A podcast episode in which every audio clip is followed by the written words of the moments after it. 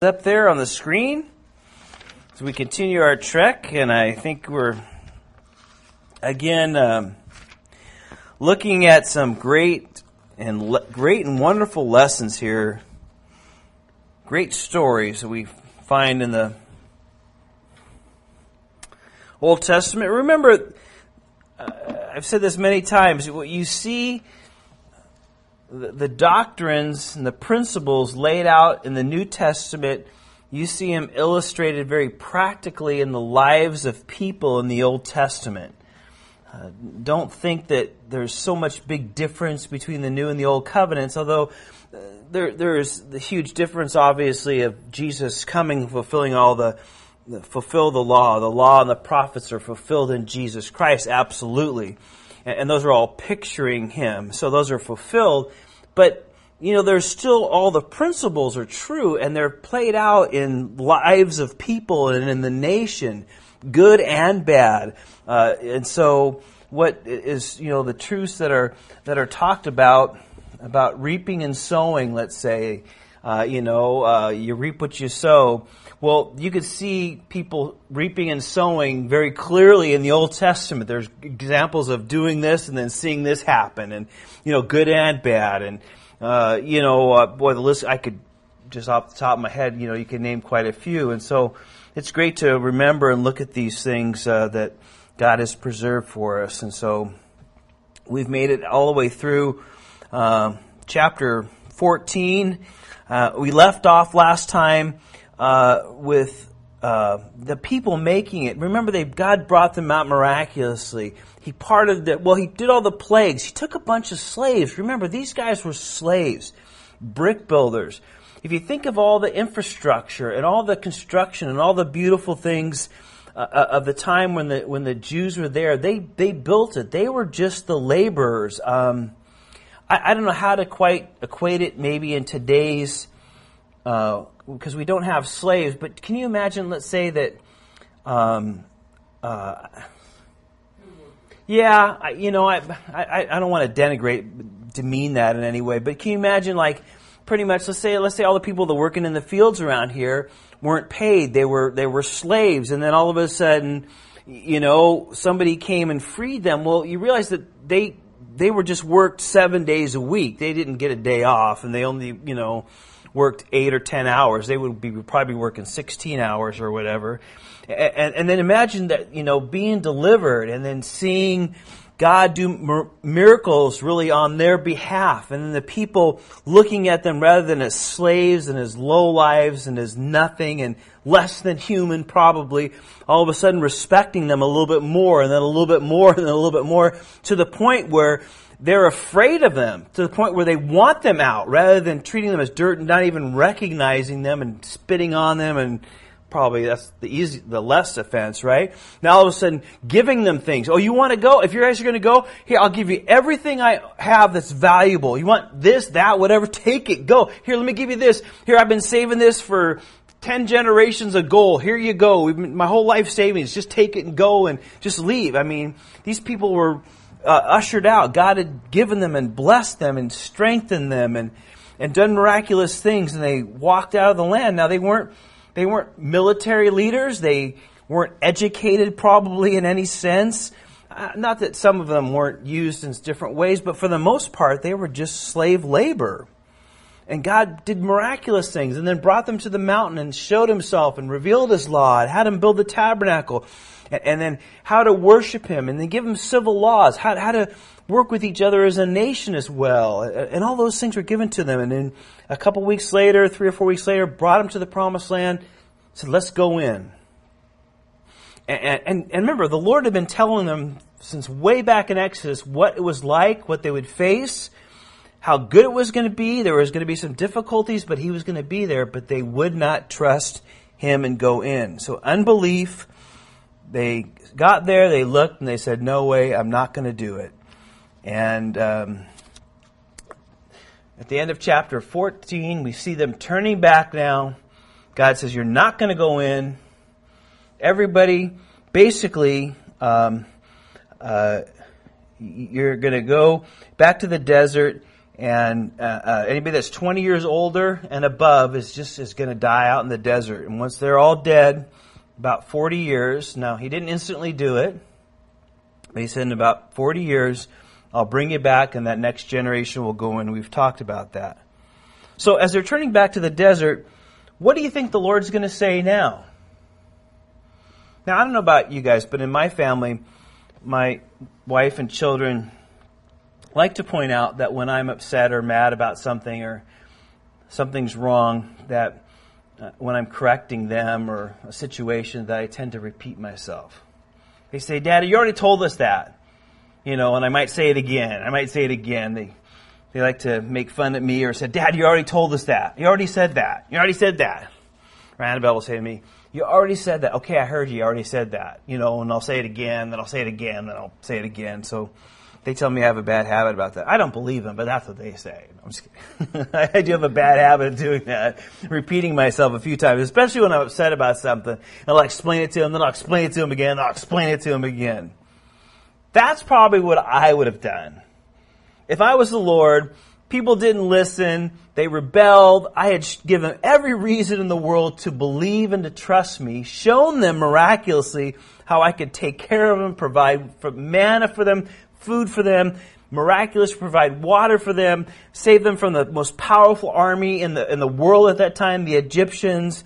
Uh, you know, every reason to believe. They didn't believe. They turned back for the desert. Now, if you're the Lord, what would you what would you say? Uh, what, what what do you think the Lord's going to say to them? And not take him at his word. Now, and again, think of the people that were 17, 18, 19 years old. You know, it's tough. It would be tough to realize that you know there's a long death march ahead of you. You, know, you get 40 years before you're going to get back to this point. Well, what's what's going to happen? And really, the next I don't know four or so chapters, we get some little snippets of what happens during this 40 year period of time. And so, let's look at it in verse one. It says, "Now the Lord spoke to Moses, saying, Speak to the children of Israel and say to them." When you have come into the land that you are to inhabit, which I am giving you. Wait a minute. They had just, instead of going left into the promised land, they said, no way. So God said, okay, let's go right into the desert. The next generation, they'll, they'll, they'll go up. What's the next thing? God's already talking. The first thing God says is, okay, when you get into the land, this is what you need to do. It's like he doesn't even miss a beat. The Lord is instantly talking to them again. Okay, when you go into the land, this is what you need to do. You know, the Lord is here. He's, he's encouraging them. He's reminding them that they will go into the promised land. And he continues to teach them his ways and his laws. I find that very interesting because even though those that rejected his promises, those he told that were 20 years older and above would not go into the land, he was not giving up on those that were 19 and younger, that were around, that were there. He was going to teach them. He was going to be with them. And um, he was going to remind them through this whole 40 year period, it seems, hey, when you come in, this is what you need to do. When you come in, this is what's going to happen. When you come in, this is what's going to go on. And, and prepare them to come in.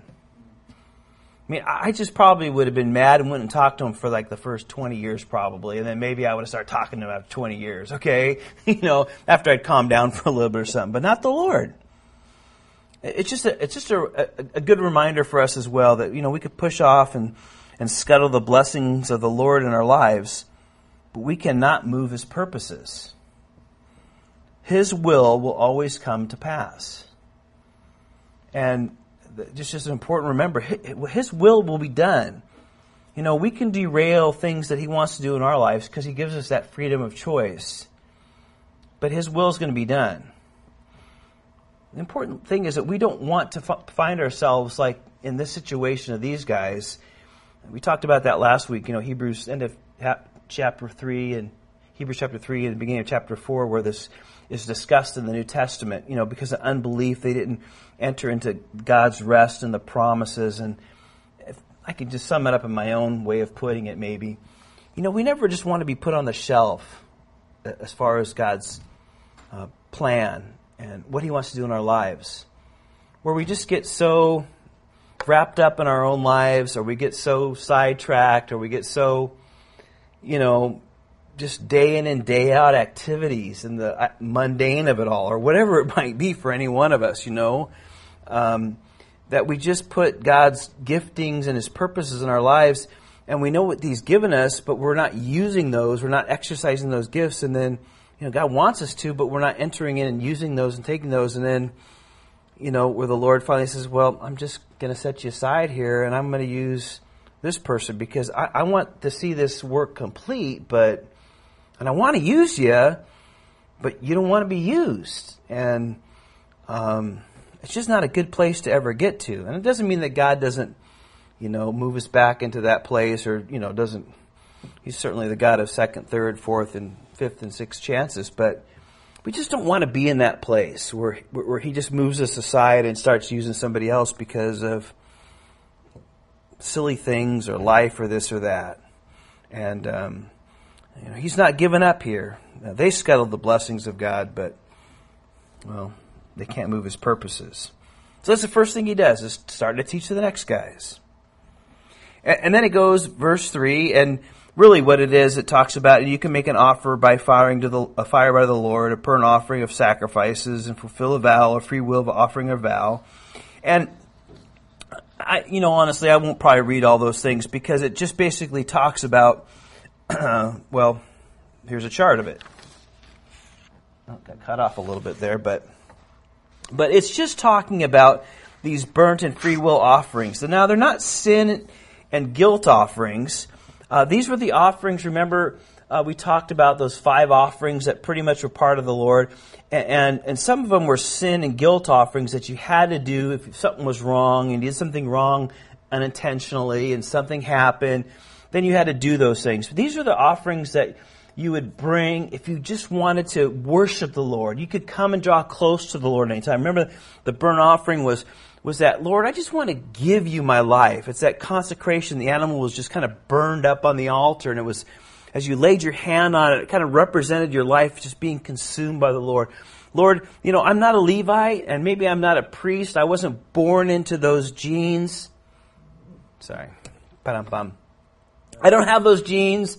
But you know, I, I still want to dedicate myself, and the Lord gave him a, a, way through this offering, and obviously through we talked about through the Nazarite vows. There was ways people could draw close to the Lord. It wasn't, you know, exclusive just to one group of people.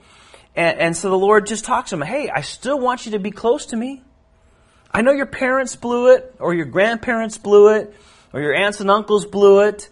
Or these people, you know, never walk with the Lord, and you might be the only one in your family doing it and going in there. So I'm, I, I'm, I want to remind you how much I love you. I want to remind you how much I want you to draw close to me. I want to remind you how important, you know, you are and, and, and, and how I want you, uh, us to be close. And I, I, want you to freely come and worship me and, and praise me and, and, and and come near to me. You could do it any time you wanted. There wasn't a time you could or couldn't do or had to do or not come. It was anytime, uh, it was an invitation. It goes out basically again to the people. And it just talks, if you bring these things, uh, there's some supplementary offerings that were uh, talked about. uh, Marty, I left a cup of water back there by the monitor. Do you mind grabbing that to me? I meant to bring it up and I forgot it. Or I'll be coughing here. Thanks. But these are some of the supplementary offerings that we're supposed to bring up there. Uh, you know, depending on what you're offering, you can see it up there. And that's pretty much what those verses say all the way down through verse um, 15. Uh, uh, you, you would bring these things. Now, again, when it talked about the flour, this was fine flour. Uh, and that was kind of luxurious uh, rather than ordinary uh, flour. You didn't spit in it, did you? I just miss it. Thanks. Appreciate it. And um, so it was, um, you, you know, fine flour took extra time and effort to grind it. You know, most of the time, I think guys remember way back in the, like in, so some of you might remember back in the 70s when, when the hip, hippie thing was kind of moving full, full steam and, and they're starting to make, um, whole wheat bread, and you know they were grinding their own wheat, and they weren't using bleached wheat, and I can't remember when that was going on. And the you taste the bread, and it kind of was all because they were grinding their own wheat. I don't know if you ever tried any of that stuff. It was nasty, in my opinion. But um, or if you tried bread where they just kind of ground things up. Maybe if you went um, some places where they just ground ground things by hand. Uh, maybe had tortillas like that. Sometimes they would grind their own corn like that, and they wouldn't get lumps in it and stuff. But anyway, so this was the idea of this this flour that they were to bring was supposed to be fine flour rather than ordinary flour. It was um, with oil. The idea was it was supposed to be the very best that you could bring to the Lord uh, when, when, you when you brought this. That was that, the idea. Remember, the idea was that the Lord didn't want the leftovers. The Lord didn't want you know the half baked things the Lord didn't want, you know, this, you know, hey, you're going to come to me. Uh, you know, this is a relationship that's deep and serious and intimate and personal. It's not some half-baked, one foot in, one foot out, casual kind of, hey, how you doing? High five. Okay, see you later. Uh, the Lord, you know, wanted this to be very clear. This was a very deep and intimate and it was the very, it represented the very best. And that's the idea of bringing these things and these supplemental offerings there. I want you to come close to me, and it's an intimate, deep. You know, and as you're grinding this extra flour a few times, or if you're picking out this animal that you wanted to bring, you know, as you're looking at different animals, oh, I'm going to give that one to the Lord. You know, it was an idea of thought. It was an idea of, you know, intimacy and, you know, uh, again, God was inviting this whole new generation to come, no matter what their parents did or how they acted or didn't act who was around them doing the right or who wasn't doing the wrong. Hey, I, am inviting you to come close to me. And this is the way they would they do it back then. And notice in verse 16, it says, And there was one law, and one custom shall be for you and for the stranger who dwells with you. So, those things that we kind of just, I kind of just skipped over a little bit. We, we've read about them before a few times, as a matter of fact um, in Exodus and Leviticus. But notice again, God reminds them everybody was welcome, but there was one way, one approach, one way to worship God. There wasn't five, there wasn't three, there wasn't two and a half, there wasn't 18, you know. Uh, there wasn't what we have today. Now you can come, whatever feels good, you know, if you feel good about what you're doing and you feel, you know, you got a vibe going this way hey, it's cool with us, cool with me, you know, go your own way, do what's right in your own sight. I was over on the west side today, Santa Cruz, and um, I was going down the street and I kind of, something caught my eye, the corner of my eye, and I, I look over to the side, I look a little more, and here was this big black guy with long dreadlocks. He has a pink bike helmet on, riding a pink girl's bike. And I'm the only guy like doing double takes. Did I really see that? What I'm looking looking at here? I, you know, I, I just can't tell you the sight, right? Of course, on the west side. What can I tell you? I say, but I'm the only guy doing a double take. Going, uh, is that was that really happening? Was I really watching? Uh, is that guy really doing that? But everybody else is just, you know, he's just another guy on the west side, right? We, we see all kinds of stuff like that all the time. I'm sure they do over there. I don't tend to go over there very much. And in fact, I tend to not go to that Costco over there because going past some of those places over there is kind of kind of sketchy sometimes, man. That homeless shelter there, they're all lined up there today. And I, I did an inspection one at a business over there, and I just found needles everywhere. And I'm like, uh, let's see, do I really want to turn around and step on one or get one in my hand and let's see. No, thank you. you guys are okay. get those needles cleaned up. See you later. I mean, I just like, oh, I just, uh, I can, anyway, sorry. Uh, I digress there. But, um, you know, I, I'm looking at this guy and I can't quite figure it out. But, but, you know, you know, the idea is over and I'm just generalizing, okay, guys, and kind of being half funny here too at the same time, is that, hey, you know, it's whatever you feel like. You want to wear a pink. Now, the guy, size of this guy, nobody's going to probably question him, okay? he was a big boy.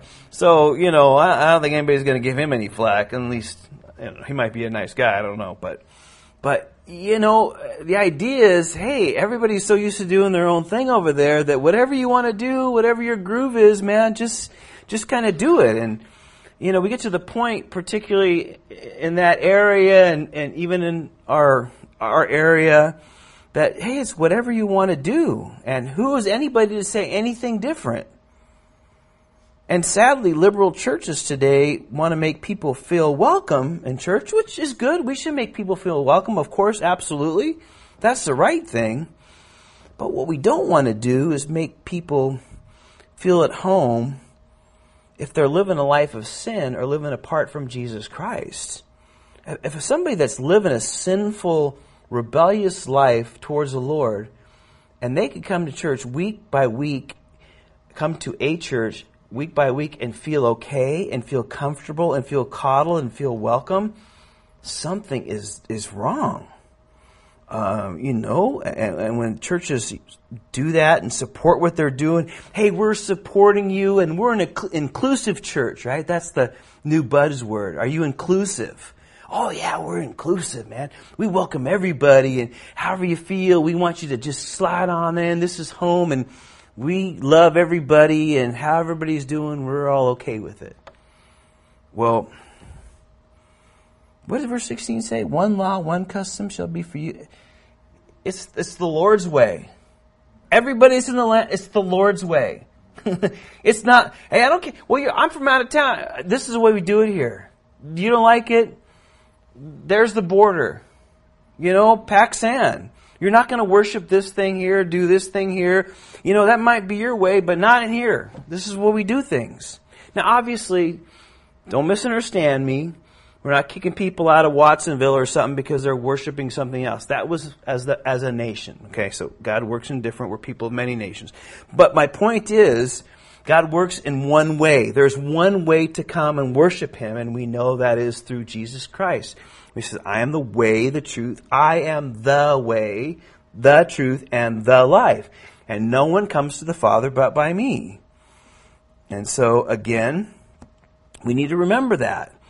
It's, it's very clear even in the Old Testament. God made a way. He's made a way, and it's all picturing through the way, Jesus Christ. And we can't ever lose sight of that because I'll tell you, the pressure's on more and more more and more. And it'll be on the church someday. It really will. You know, I don't know if you've been following that Uber story. Um, uh, I don't tend to follow these things because they just annoy me to no end.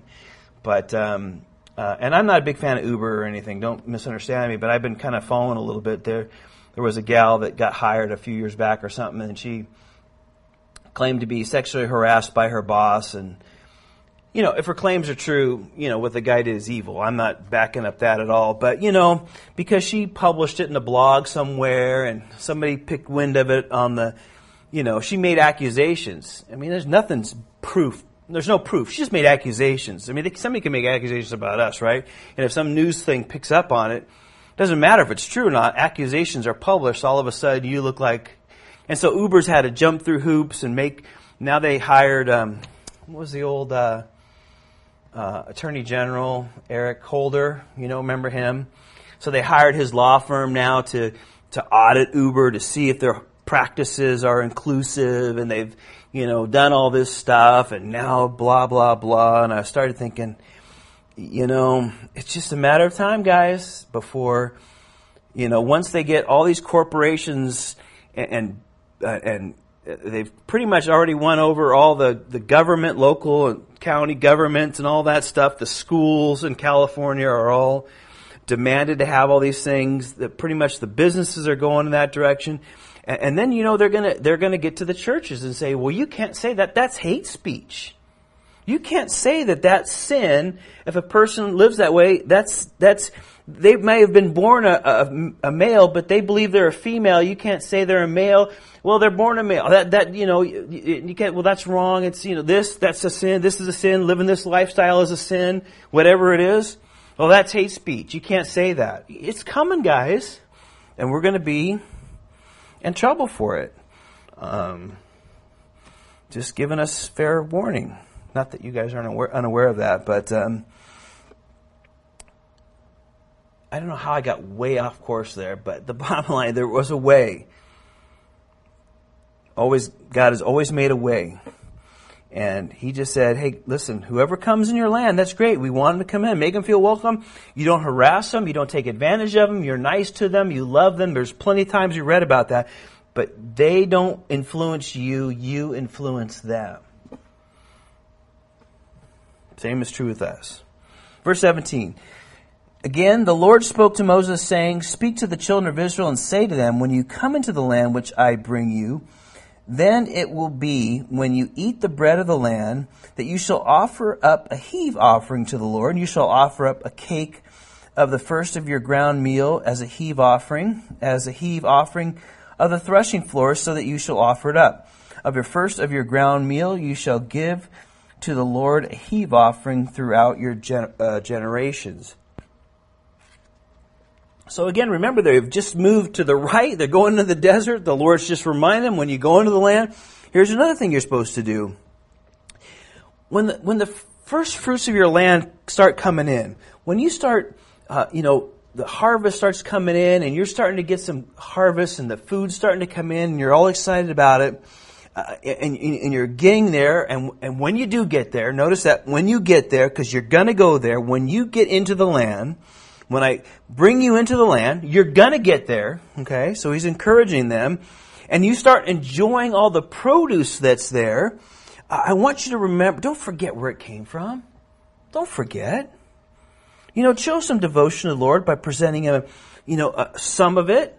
Here you, you, you know, you started getting some of the first ripe harvest is coming in now, and you've harvested some of it, whatever it is, whatever you're growing, whatever it is.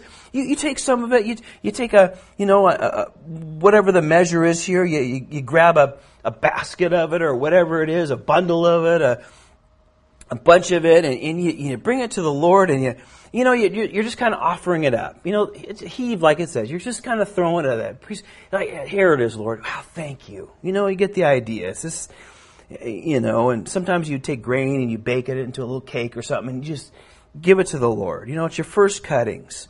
Again, the Lord's getting his, the first portions of, of what you're getting. What you're basically saying is, Lord, you know what? This is all from you.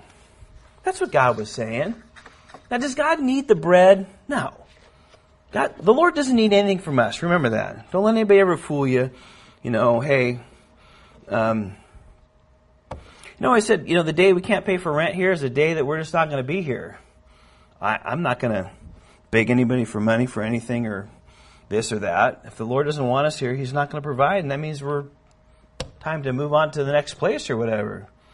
Um, but you know, at the end of the day, the Lord says, "Listen, I, I want you don't don't lose sight of where everything comes from, because if you do, then you're just you get so self centered and so worried about self, you forget about me and you forget about others, and it's always inward focus on what I need and what me and me and me. And it's so easy to be that way. My needs are so great and my resources are so limited. Can I just tell you that's everybody's life, always, birth to death. I don't think any of us are going to ever get to the point where there's just, we have so much that, you know, oh yeah, yeah, it just, it just doesn't happen. Uh, you know, and that's okay because we're waiting for heaven anyway, right? We're going to have plenty of money in heaven or whatever that means. You know what I'm saying? And, and so we just need to remember that. And God says, keep it on the front of your mind. When you get it, give it up. Takes a little bit of self with you, selfish, selfishness. Remember where you got it from. Lord always honors that. Well, verse 22 says, if you sin unintentionally. Now remember, uh, and, and, and again, I think this is where most of our sins fall into, by the way, guys, for the most part. You know, most of us really don't intentionally sin, I, I don't think. I mean, we do at times, uh, you know, but most of the time, oh, you lose your temper, you say something stupid, you act in some way or react in some way you know, I don't, I don't think very often we just intentionally go off and, oh, I don't care what God says, I'm going to do it this way. I mean, just don't think that happens a lot in our lives. So, you know, a lot of it's kind of, oh, you know, yeah, I, oh, yeah, I did say that wasn't right, or I did do that, I shouldn't have done that, or that really wasn't a reflection of you, Lord. You know that the things we get convicted of later on. If that helps you, that's how I kind of look at these. A, a lot of these things.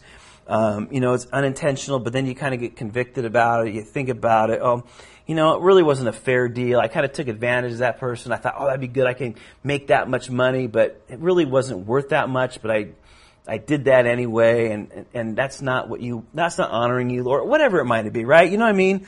I think, you know, probably we fall into these things a, a lot.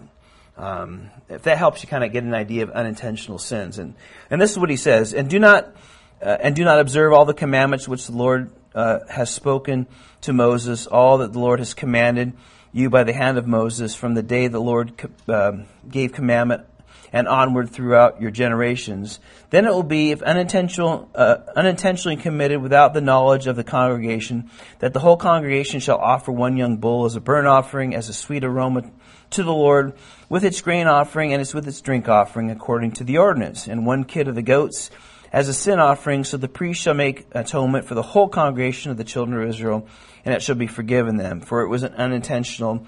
And they shall bring their offering, an offering made by fire to the Lord, and their sin offering shall, uh, offering before the Lord for uh, their unintentional sin. It shall be forgiven the whole congregation of the children of Israel, and for the stranger who dwells among them, because all the people did it unintentionally. And if a person sins unintentionally, then they shall bring a female goat of the first year as a sin offering. So the priest shall make atonement for the person who sins unintentionally when he sins unintentionally before the Lord to make atonement for him, and it shall be forgiven him. So again, just whether it's the whole nation does something they shouldn't have done, they should have prayed first, they should have waited first, they did something, then there was a, a response for them, uh, uh, and secondly for the person. And again, verse 29, remember this? You shall have one law for him who sins unintentionally, for him who is native born among the children of Israel, and for the stranger who dwells among them. Again, we've talked about this. Everything is the same. Nobody does their own thing. It's the same for everybody. You're living there, then the rules apply to you. There's one way to deal with things, one way to reach God, one way to deal with sin. It wasn't just because they came from Timbuktu or wherever that they, you know, handle things their way. That's the way they're going to do it. No, the Lord said this is the way it is. Now, verse 30 says, Now if a person who does anything presumptuously, whether he is native born or a stranger, that one person bring, that one brings reproach on the Lord, he shall be cut off from among his people, because he has despised the word of the Lord and has broken his commandment. That person shall be completely cut off. His guilt shall be upon him. So as we said in the past, if there was a specific judgment for the sin, for a person who deliberately sinned, who knew the difference and didn't care. I'm going to do it anyway. This is wrong. The Lord said you shouldn't do this, but I'm going to do it anyway. Then the Lord said, well, there's going to be a punishment for that. And it depended what it was. You know, if you stole something, if you hurt somebody, if you did something, then there was a punishment for it. And uh, in Deuteronomy, we'll read a lot about that as we get to it. But there was a price to be paid. And just to emphasize the point, God gives us an example of something that happens out in the wilderness, and that's in verse 32. Now, while the children of Israel were in the wilderness, they found a man gathering sticks on the Sabbath day. And those who found him gathering sticks brought him to Moses and Aaron and to all the congregation. They put him under guard because it had not been explained what should be done to him. Then the Lord said to Moses, This man must surely be put to death. All the congregation shall stone him with stones outside the camp. So as the Lord commanded Moses, all the congregation brought him outside the camp and stoned him with stones, and he died. So again, we get a little picture here of what's going on here. Now, man was found gathering sticks on the Sabbath. Now remember, breaking the Sabbath laws, God had said many times over, was a death penalty. He had mentioned that. But, um, was gathering wood in the same category as lighting a fire? Because clearly in Exodus 35, uh, verse 3, I believe it is, it says, If anybody lights a fire on the Sabbath day, it's breaking the Sabbath, and he shall be put to death. Well, he wasn't lighting a fire when they found him, he was just gathering the wood for a fire. So, was, and did the man deliberately set out to violate the Sabbath? I mean, what was his intention? He's gathering wood. Was he going to set the fire? Now, setting the fire was, you know, completely and clearly said in the scripture, hey, you, you don't do that. The idea, God didn't want them to do any of the normal work. They didn't want them to work. If you've been following with us at all on Wednesday nights, through all of this, through the beginning of Exodus of talking about the Sabbath day, it was don't work at all. I don't want you to gather, you know, uh, food, the manna that comes. I don't want you even to do that. I don't want you to light a fire. I don't want you to do any work. I don't want your animals to do any work. I don't even want your animals to do any work. That means Fido, you throw the ball for him to fetch every day. I don't want you to throw the ball for Fido. Let Fido rest that day, you know, or whatever. Get nothing works. Everything stops. Spend time with them, rest, worship, nothing. So what's going on with this guy? Well, he was supposed to be kept in custody until the verdict. And did gathering of wood fall into the category of work? And did this man know all that? Now you may think this is very severe, but obviously the Lord made it very clear he knew what he was doing. He knew he shouldn't be doing that, but he decided to gather wood and didn't care. I'm not going to rest. I need whatever his reason was. It doesn't matter. Oh, it's going to be okay. I don't. I don't know. It, it doesn't give us any of that. So I, anything I say is just, you know, my interjection there. But uh, he was breaking the, the the Ten Commandments.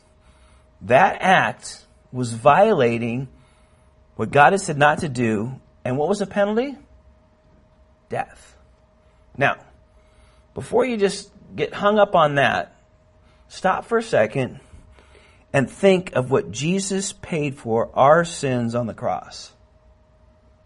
So if gathering wood, breaking the law deliberately on the Sabbath required death, just think of how many things you and I have done that should have required our death as a result of our sin. Whoa. that number starts, you know, like one of those things on the spinning around, man, you know, on the whatever wheel or whatever, man. The numbers start go flying by because it's adding up pretty quick. And then you start thinking, wow, Jesus, pay, that guy, you know, died, but Jesus paid for all my sins that I should have died for.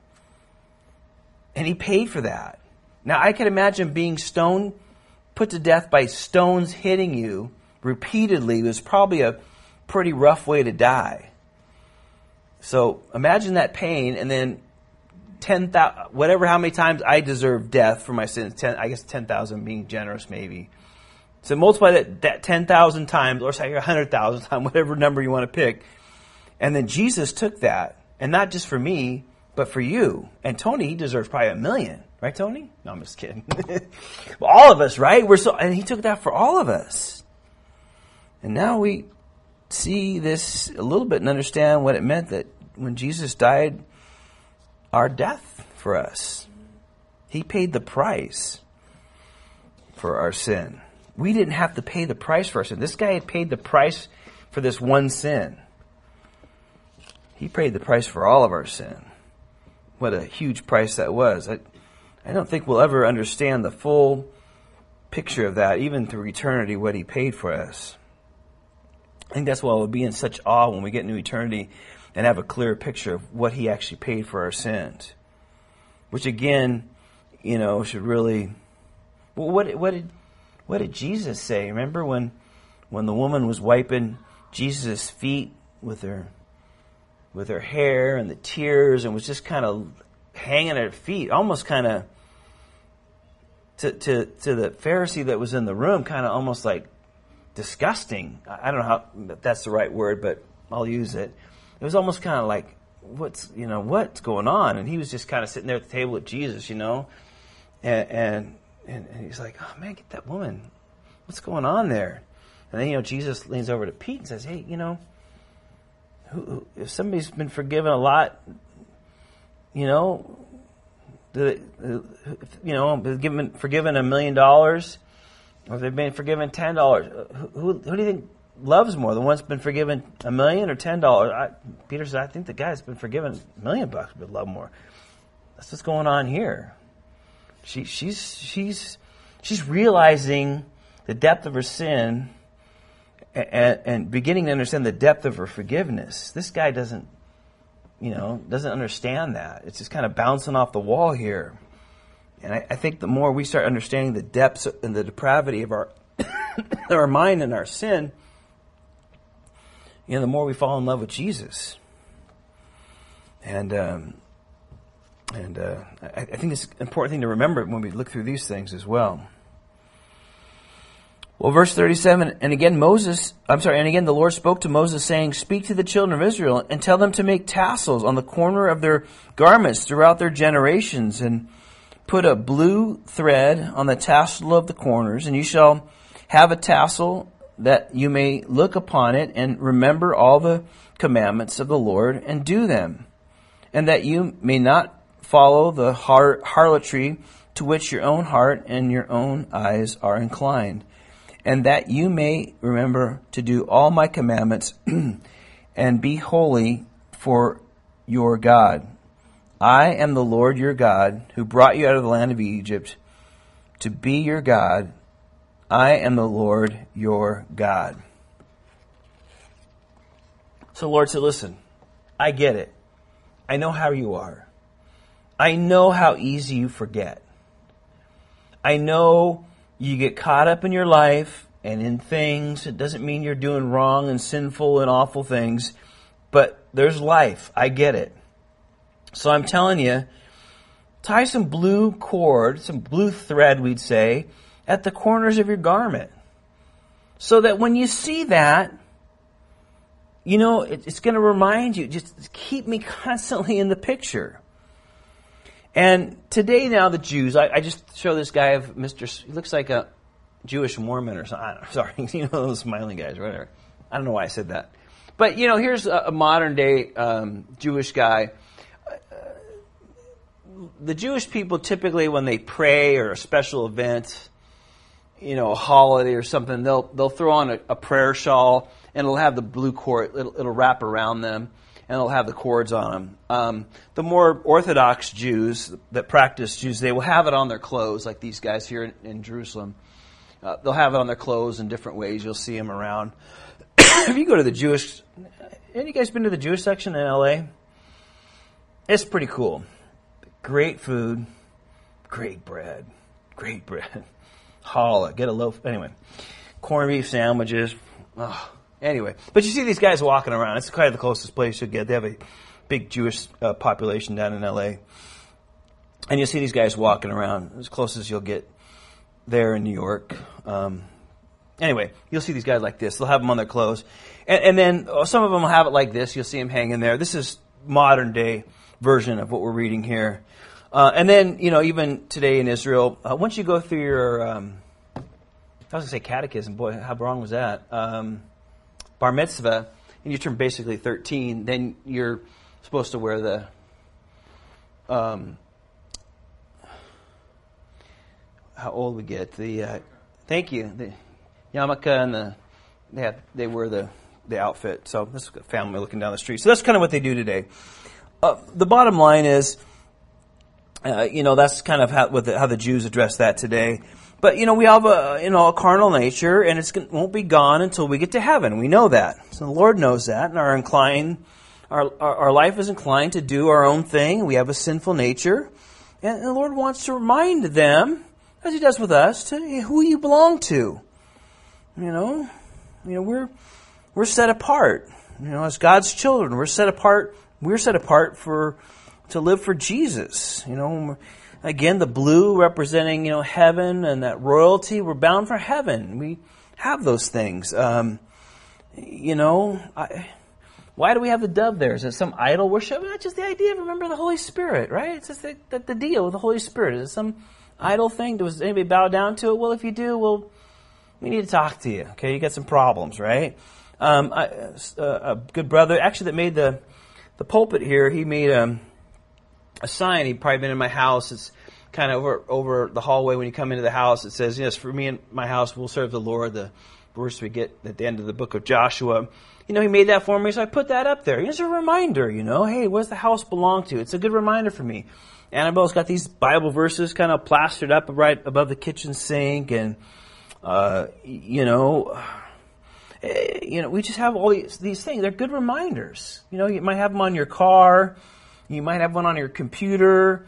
Um, you know, when I was single, I used to have, you know, Job 31 1, you know, I, I don't want to look lustfully on a woman, so I wouldn't go to websites I shouldn't. I just had that kind of posted along my top of my monitor. Just a reminder, you know, hey, don't forget.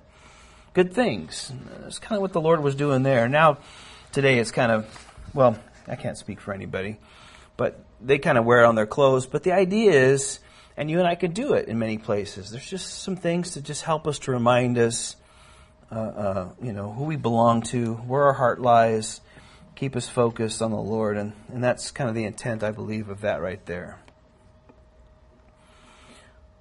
Well, one more story here in chapter 16 we'll look at tonight, and it might be familiar. When did this occur? It doesn't tell us.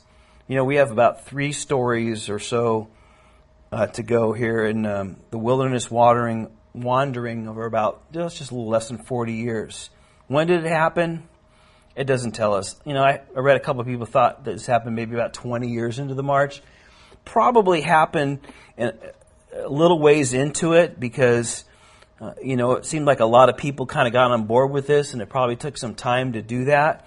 But we don't know. Uh, it doesn't say, so I don't want to tell you. Um, this, uh, this occurrence in Numbers 16, by the way, is mentioned in the New Testament in the book of Jude, chapter 11, and there it is up on the screen. It says, uh, "Woe to them who have taken." This is this is speaking of in Jude, by the way, of, of unbelievers that have uh, uh, have an ungodly people that have kind of crept into the church, and Jude's saying, uh, talking about them, and one of the things he says about them is, "Is woe to them! They have taken the way of Cain."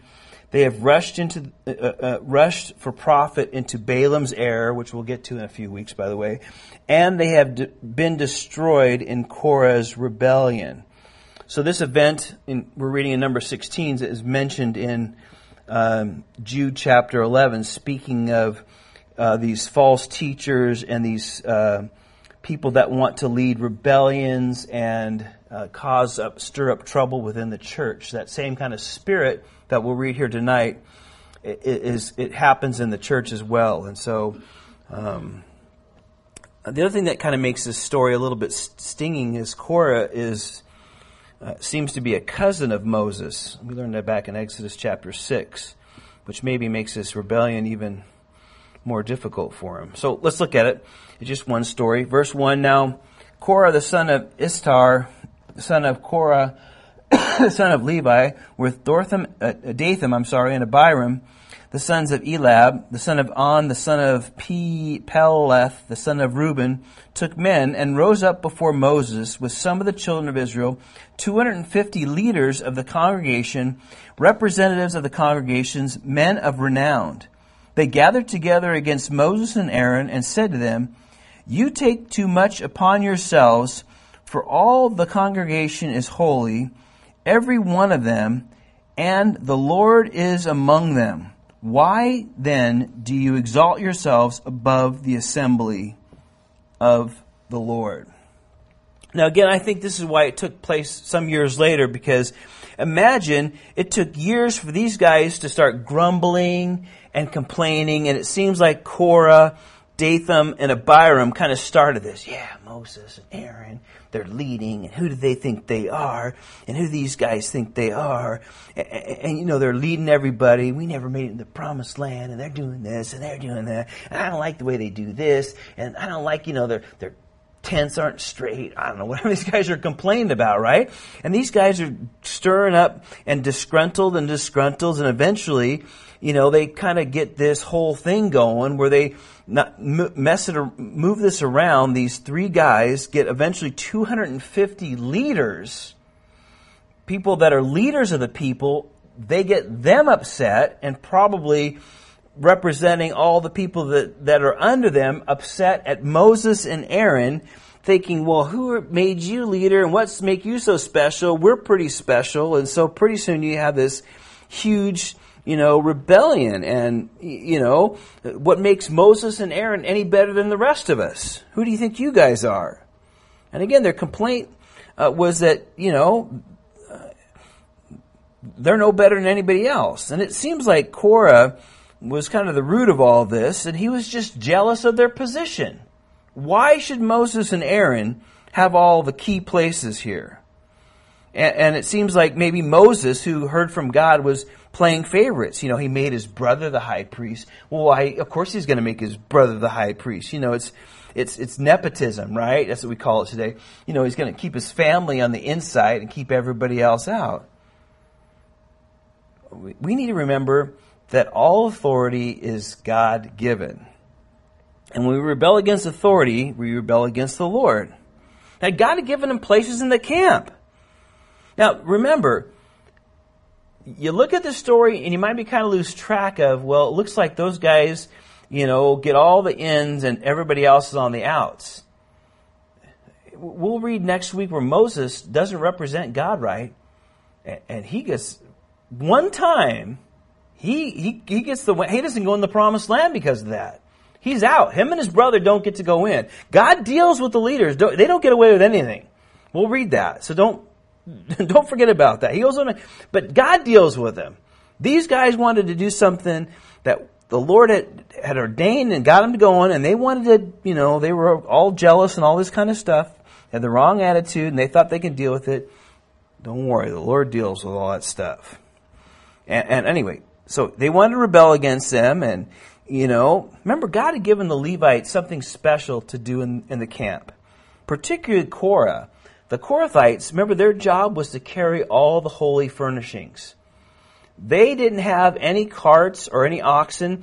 They carried the Ark of the Covenant. They carried the incense altar. They carried the, the menorah. They carried the show, table of showbread. Everything they carried were the holy instruments. I mean, they were as close to the holy uh, uh, furniture as anybody was. They had a very special role there and a very special position that God had appointed to them, given them duties. And, and, they weren't happy with it. They didn't like it. You know, it happens in the church today. You know, today every believer has a gift, at least one. Most people have more than one. And, and God wants us to function by exercising that gift. You know, it's not anybody's business to try to get somebody else's gift or place.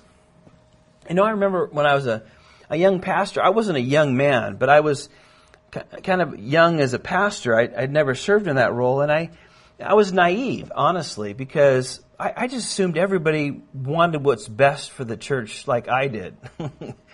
I, I didn't I never thought anybody would try to get what they wanted above what was what the Lord wanted. I was so naive, and I there was one older gentleman, and he, you know he was probably 15 years older than I was. Not like he was that much older, but you know he he wanted to see something happen, and the senior pastor didn't wasn't just you know in a nice way because he's a nice guy trust me. And, you know just said no it's not where the lord's leading us in some reason.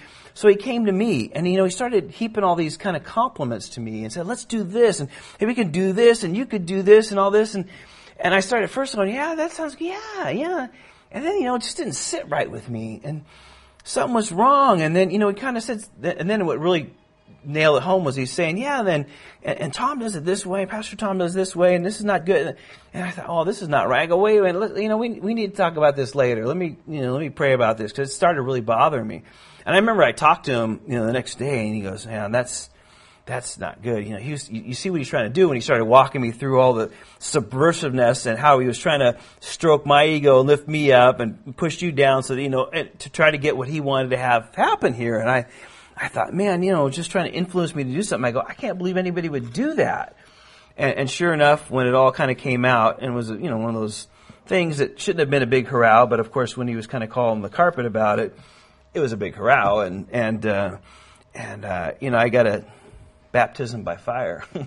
Not a place I ever wanted to be, ever want to be in again, but, you know, eh, eh, these things happen when people just want to, for whatever reason, and I don't understand that, and that's kind of, you know, to a huge degree what these guys were doing. They, they wanted to, they weren't satisfied where the Lord had them. They thought they needed this or needed that, and so we want to do it. Verse 4 said, and then, so then Moses heard it and fell on his face. A commonplace for Moses. And he spoke to Korah and, and all his company, saying, Tomorrow morning the Lord will show who is his and who is holy, and will cause him to come near to him, that the one who he chooses he will cause to come near to him. Do this, take censers, Korah, and all your company, and put fire in them, and put incense in them before the Lord tomorrow. And it shall be that the man whom the Lord chooses is the Holy One. Take, you take too much upon you, you sons of Levi. Then Moses uh, said to Korah, Hear now, you sons of Levi, is it a small thing that, that the God of Israel has separated you from the congregation of Israel to bring you near to himself, to do the work of the tabernacle of the Lord, and to stand before the congregation to serve them? That he has brought you near to himself, you and all your brethren, the sons of Levi with you? Are you seeking the priesthood also? Therefore, you and all your company gather together against the Lord. And what is Aaron that you complain against him? So, so he instructs the 250 to take these censers that they have, and again, there's metal that holded, you know, used for worship. They would put incense on it. And he said, you know, take them. We'll stand before the, the, the, the, the presence of the Lord there at the tabernacle. And, and, you know, then we'd wait for God's decision. Okay, you don't think it's right? Let's see what God says. And I think Moses kind of had the attitude, you guys don't know what you're asking for. you don't know what I've been going through you want my spot? I, think in some way Moses said, you want my spot? Take my spot. you want to come between you guys and the Lord? You don't know what you're asking for. You have no idea what this spot is like. but I think the important, more, more the important lesson is that I think the Lord wants to show us and that they missed out on is the blessedness of right now. You see, they were just looking for what they could have had, what they want. Oh, this looks so good. If I could just have this, if I could just work all this out, if I could just make this happen, if this will all just come together, if I could just put this together and this happen, then everything, you know. And, and so often in my life, I'd say this is one of the biggest problems that I wrestle with as I miss the blessedness of right now because I try to work things out to make things get better when and then I work hard at that. That I uh, that I, I I just glance over the blessedness of what I have in front of me right now, and you know, right where the Lord has me right now, right in the situation I right now, in the finances I have right now, in the health that I have right now, in the position I have right now, in the place I have right now, right now, just enjoy that blessedness right here. And it's, I'm always, well, if I just have a little bit more, if I just change this, if this just happens, if this kid, child just gets better, if, you know, this person turns around, if I just have the, you know, and I just, I'm always looking for the next whatever, and not that those things aren't real pressures at times, but, but so often I miss the blessedness of right now.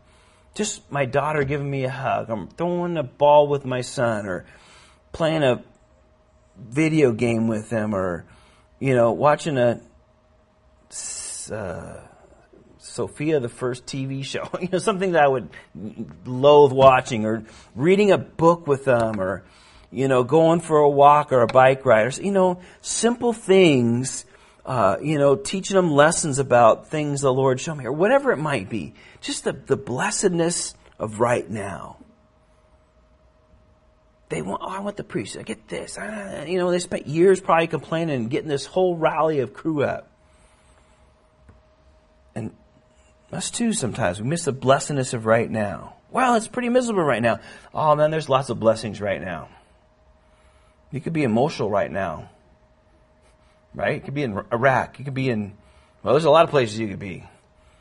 Horrible places. And, and, and there's some tough places we can be in. I'm not arguing that, but don't miss the blessedness of right now. It's also about being satisfied. You know, if we're not satisfied with where the Lord has us, you won't be satisfied with what you think you're going to get when you need to get it. I can tell you, if you're just, if, if, if we can't be satisfied with where the Lord has us right now, eh, and say, oh, if I just get that, I'll be satisfied, you and I are completely wrong. I always think, if I just, if I just get a raise, or if I just get a new car, because our car has been breaking down, and Annabelle's getting mad at me because it won't start. She called me at Target. Car won't start again. I got the check engine light, and our car need, I, we need to get a new car. But I've just been dragging my feet because you know expensive car. You know all the part payment. You guys can I have any amen on that? You understand that, right? But and I just think, oh, if I just get a new car, and I think everything will be. it won't be. You know, I just. It's just the blessedness of right now, being satisfied where the Lord has us right now. And uh, again, the, these guys missed out on that. They had to have more, weren't satisfied where, where God had them right here. Well, if I just get recognized, you know, there'll be great benefits. If I can lead, people will see me, people will recognize me. I'll get, you know, the benefits. People think how wonderful I am. Finally, they'll recognize for how great I am and how much I know and this and that. Man, what a sad mistake that is. Those things change so quickly. They come and go so fast. I can't tell you how many people have come to this church and walked up to me afterwards on the Sunday afterwards and said, Man, I love that sermon. This is a great church, and I've never seen them again. I mean, that's probably happened more times than I could count. I just, don't tell me that. If, don't tell me that, okay? If, if you're never going to show up again, just leave quietly. Don't tell me that you loved it and then never come back because it, annoys me to no end. Of course, I can never tell that to people because they they're gone, right? But but I I just don't. If I if it, now I, I smile to myself. If you tell me you love it, I'm, oh man, I'm never going to see him again. I, I kind of laugh to myself. But you know, again, it's I, I it's it's not a great thing. People think it's a great thing. It's not a great thing. This is a place where you have to.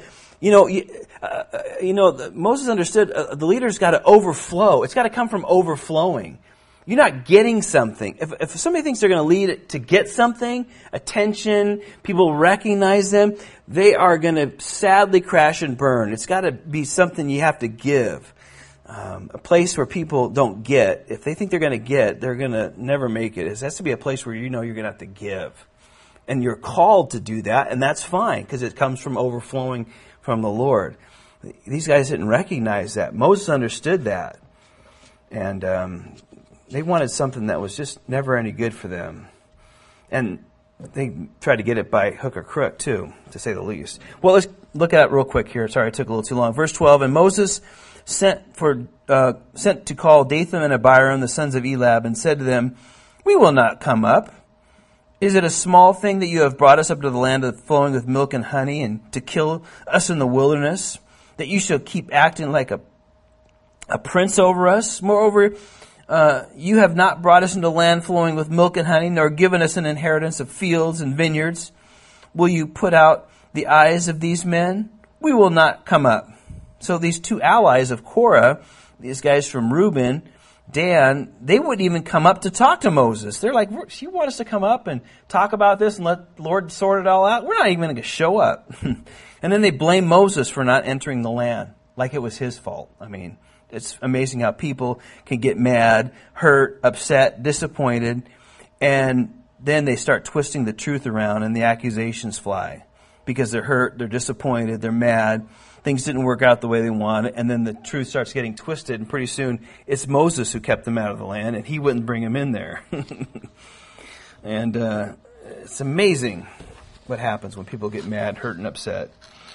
Uh, verse 15 Then Moses was very angry and said to the Lord, Do not respect their offering. I have not taken a donkey from them, nor have I hurt one of them. So Moses, you know, rightfully mad, said, and maybe for the first time asked the Lord not to allow their demands. He, he basically said, I haven't taken anything. I haven't hurt, hurt them in any way. I, have done none of that. And of course, us knowing the story, um, that's true. He, he has. He says, Lord, don't respect that.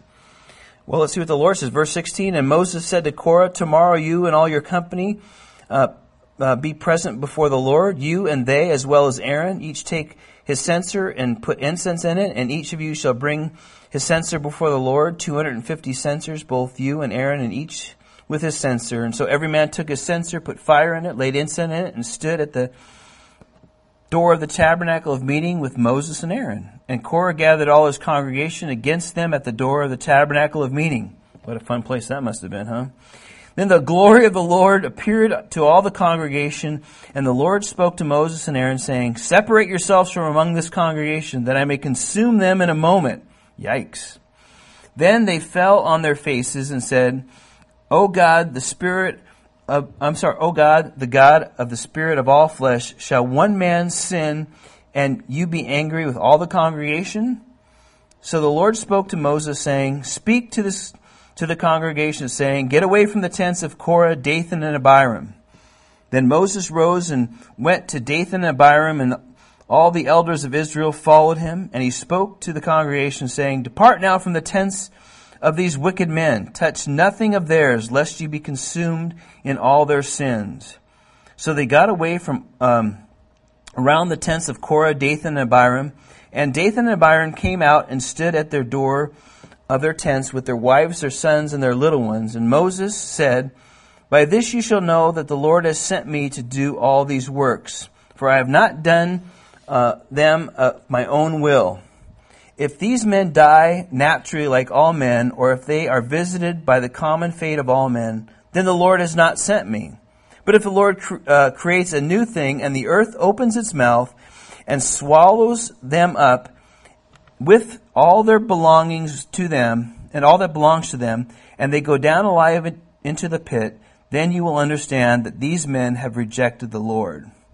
So Moses calls for this sign uh, from God because he did not want anyone to think that he was about what was about to happen was merely a coincidence. So he said, this is not going to be coincidental. So if it's a miraculous thing, you'll know, hey, is this God's will that I lead or not? Verse 31, now it came to pass as he finished speaking all these words that the ground split apart under them and the earth opened its mouth and swallowed them and their households, and all the men with Korah, with all their goods. So they and all those with them went down alive into the pit, and the earth closed over them, and they perished from among the assembly. Then all Israel who were around them fled at their cry, for they said, Lest the earth swallow us up also. Wow. Pretty rough things. All their tents, everything happens, everything was consumed, as Moses had said.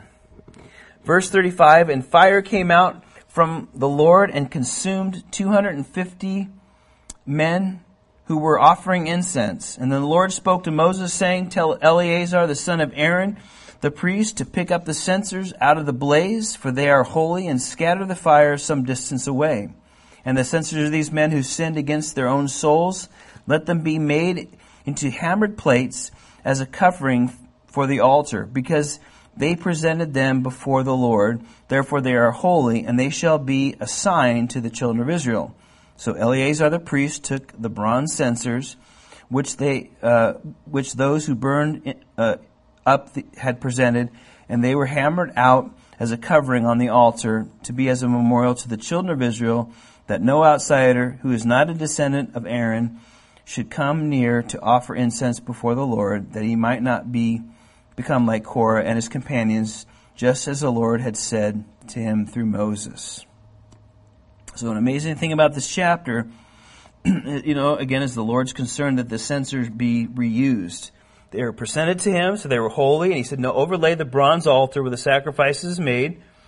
That, that's going to be a reminder, a sign to them so that, you know, whenever they see that, that layer over the altar, the covering there, that they would realize that that's, you know, God had dedicated, God had made it this way.